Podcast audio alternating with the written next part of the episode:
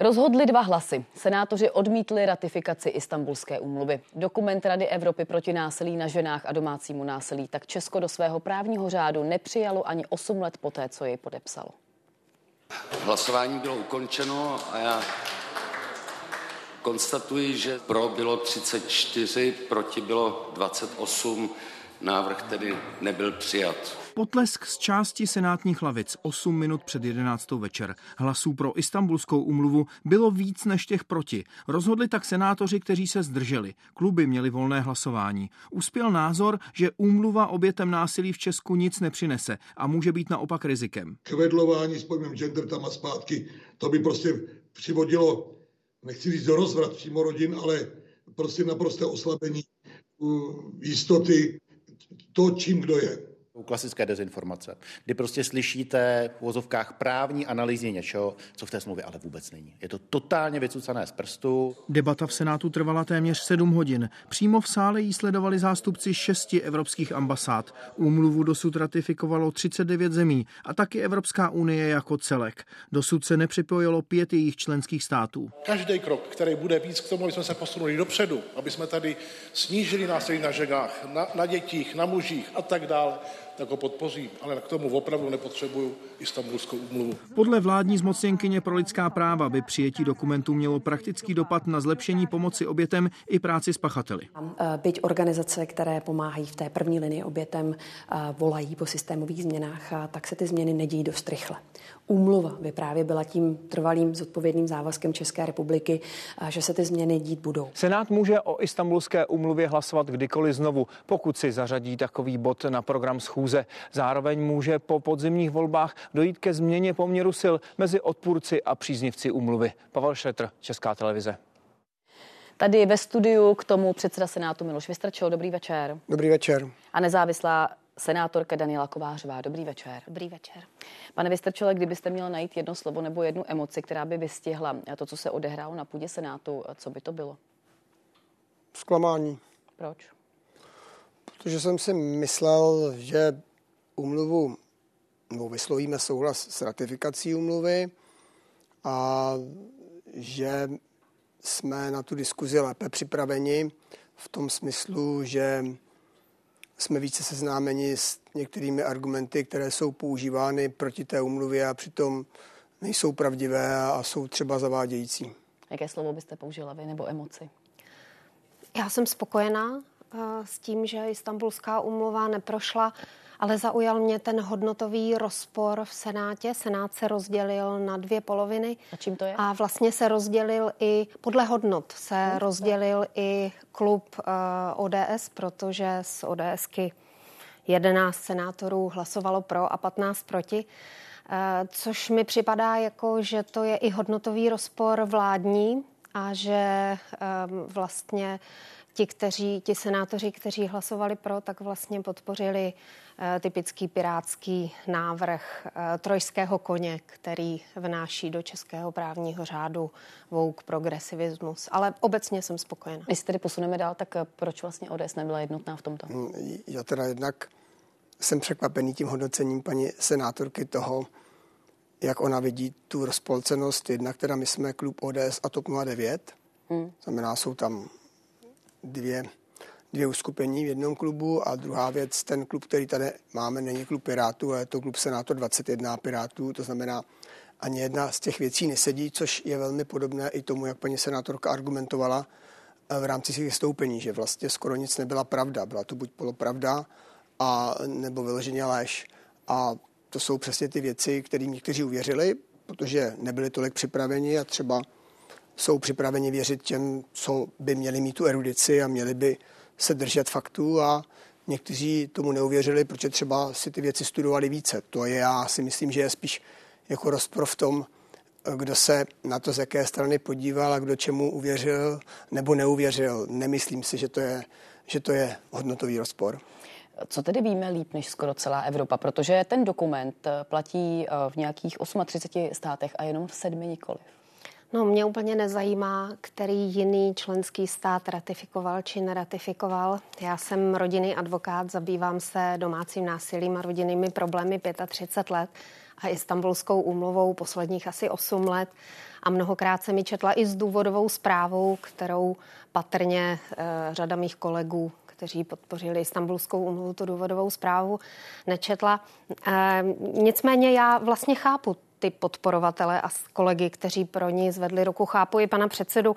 E, já vím, že um, oni to asi myslí dobře, jenom se nechali vlastně nalákat na tu vějíčku názvu, že jde o úmluvu proti domácímu násilí a vlastně se nechali se přesvědčit tím, že to je umluva jenom o domácím násilí.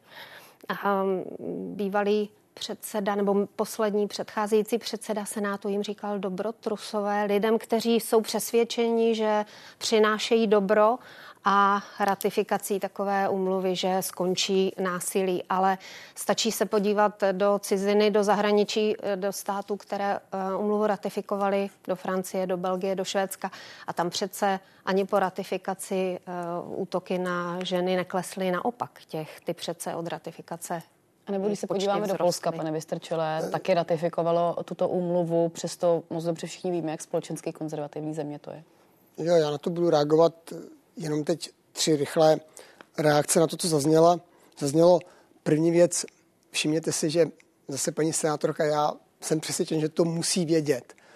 Eh, řekla při tom svém vystoupení, že při té ratifikaci, budeme, při té ratifikaci bychom ratifikovali i důvodovou zprávu, která nebyla ani v podkladových materiálech, protože k té, tomu, co jsme schvalovali, vlastně vůbec nepatří. My jsme měli takzvanou předkládací zprávu a tu také teda neschvalujeme a já nemůžu uvěřit tomu, že by bylo možné, aby bývalá ministrině spravedlnosti nevěděla, že při schvalování zákona se neschvaluje důvodová zpráva, stejně jako se neschvaluje důvodová zpráva ani když se ratifikuje. To je prostě úplně něco, něco pro mě nepředstavitelného, že by to nějaký senátor mohl nevědět. A mě zase druhá, udivuje, druhá že... věc, jestli můžu, je, že si všimněte, že řekla, že mě chápe. Jako jak, ne, jak ona může vědět, jestli mě chápe nebo nechápe. To přece tak není, že jo? protože jestli mě někdo chápe nebo nechápe, on nemůže vědět. A třetí věc je k těm dobro, dobrotrusům. Já v tomto případě to beru tak, že těmi dobrotrusy, a velmi se omlouvám, těmi, co vědí, co je správné pro nás, byli ti, co byli proti té úmluvě.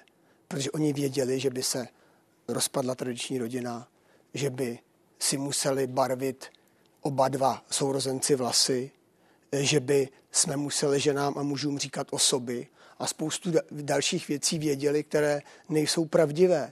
To znamená, těmi dobrotrusy, těmi, co chtěli za každou cenu dobro pro nás, pro všechny, a proto chtěli, abychom byli proti úmluvě, byli ti, co byli proti té úmluvě. Tak to je z mého hlediska a podle mé interpretace to je ten, co chce za každou cenu pro ty ostatní hloupé, co nerozumí té umluvě, to dobro.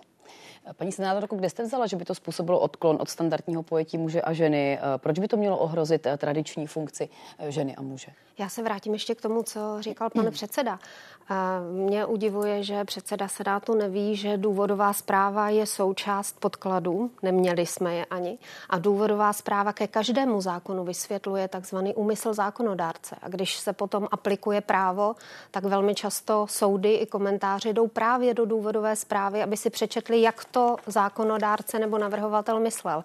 A to, že jsme vůbec neměli v podkladech důvodovou zprávu, to něco znamená. Eh, za prvé. Za druhé, pokud jde o ty nepravdy, tak já jsem velmi pozorně poslouchala závěrečný projev pana předsedy, velmi emocionálně přednesený. A tam jsem naopak objevila dvě úplně zásadní nepravdy, které pan předseda do éteru řekl. Za prvé, že přijetí podpora ratifikace Istanbulské umluvy se nepromítne do našeho právního řádu a za druhé, že nebude mít vliv na jednotlivého občana nebo instituci. A to není pravda, protože i, i student právnické fakulty ví, že ratifikací se jakákoliv konvence stává součástí právního řádu a může se na ní kdokoliv odvolat. A Dobře, kdybychom ji, otázce, prosím. Ne, eh. kdybychom ji ratifikovali, tak pak může každý fotbalový spolek, každý nakladatel, každá instituce očekávat oprávněně žaloby, stížnosti a i požadavky na očkodnění, pokud by se ty instituce nebo stát nebo spolky nechovaly přesně podle úmluvy. To znamená například by podle článku 12 nerušili tradice, zvyky a podobně. No, co to je tradice? To je to, co se osvědčilo a co probíhá každoročně a na co je veřejnost zvyklá, což krásně i, ilustroval jeden z mých kolegů v Senátě, když říkal, já jsem z Moravy a tady u nás probíhají každoročně oslavy a, a svátky a slavnosti a, a radovánky a bojím se, že bychom o to všechno přišli. A, a jinak si myslím, že demokracie je o tom, že ten, kdo chce změnu, tak ten přesvědčí příslušný orgán o tom, uh, aby ten orgán proto hlasoval. A předkladatelům se zjevně nepodařilo přesvědčit Senát, aby hlasoval a odhlasoval ratifikaci. Když je tradice něco, co trvá už dlouho, tak třeba takový pojem gender, my už ho známe taky hodně dlouho, od takových 60. let. Myslím, že v zákonech je od 80. let. Proč vás eh, tak rozčiluje to slovo? Mně ne, já jsem o něm nemluvila. Tak proč některé kritiky rozčiluje? To vám nevadí? To se, vám nevadí? To se musíte zeptat jich, já vám řeknu, co mě rozčiluje.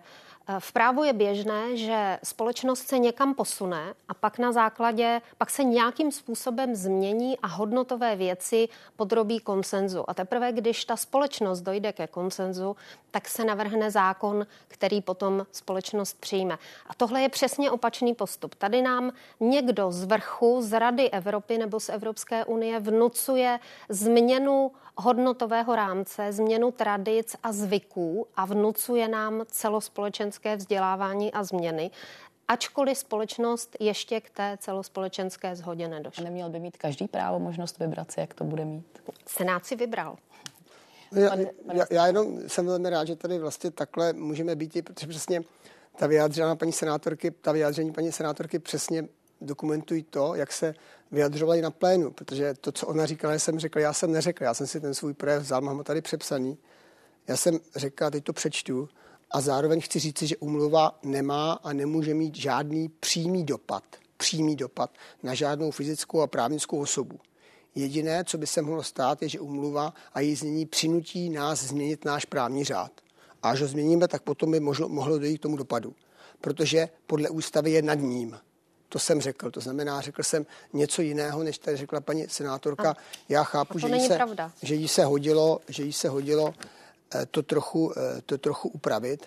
A druhou věc, kterou zase řekla jinak, a zase to tady řekla, že to řekla jinak, je, že zase cituji teď paní senátorku, spolu s ní, myslím s tou úmluvou, to je citace hmm. paní senátorky, pokud úmluvu ratifikujeme, schvalujeme text důvodové zprávy.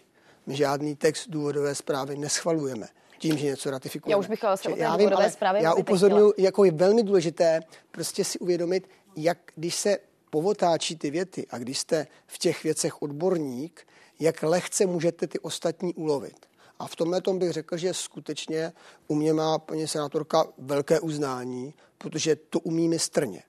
A to jsou věci, kdy potom jediné, co zbývá, je opravdu více pracovat a více se připravit a souhlasím, že demokracie funguje tak, že kdo má více hlasů, ten má pravdu. A my jsme tu úmluvu neratifikovali. Já to považuji za chybu těch, co se měli lépe připravit, měli lépe argumentovat a těm, co prostě použili všechny možné informace, kterými zaplnili ten volný prostor, eh, se podařilo přesvědčit většinu, aby ten souhlas s ratifikací nebyl dán, tak to je, to uznávám. Istanbulská umluva jako symbol, že netolerujeme násilí v době, kdy se tady pohoršujeme nad nízkými tresty za sexuální násilí, eh, v době, kdy lékařskou pomoc v Česku kvůli domácímu násilí za rok vyhledá 162 tisíc žen, eh, v době, kdy je ročně 2500 případů násilí v rodinách s dětmi. Funguje to tady u nás?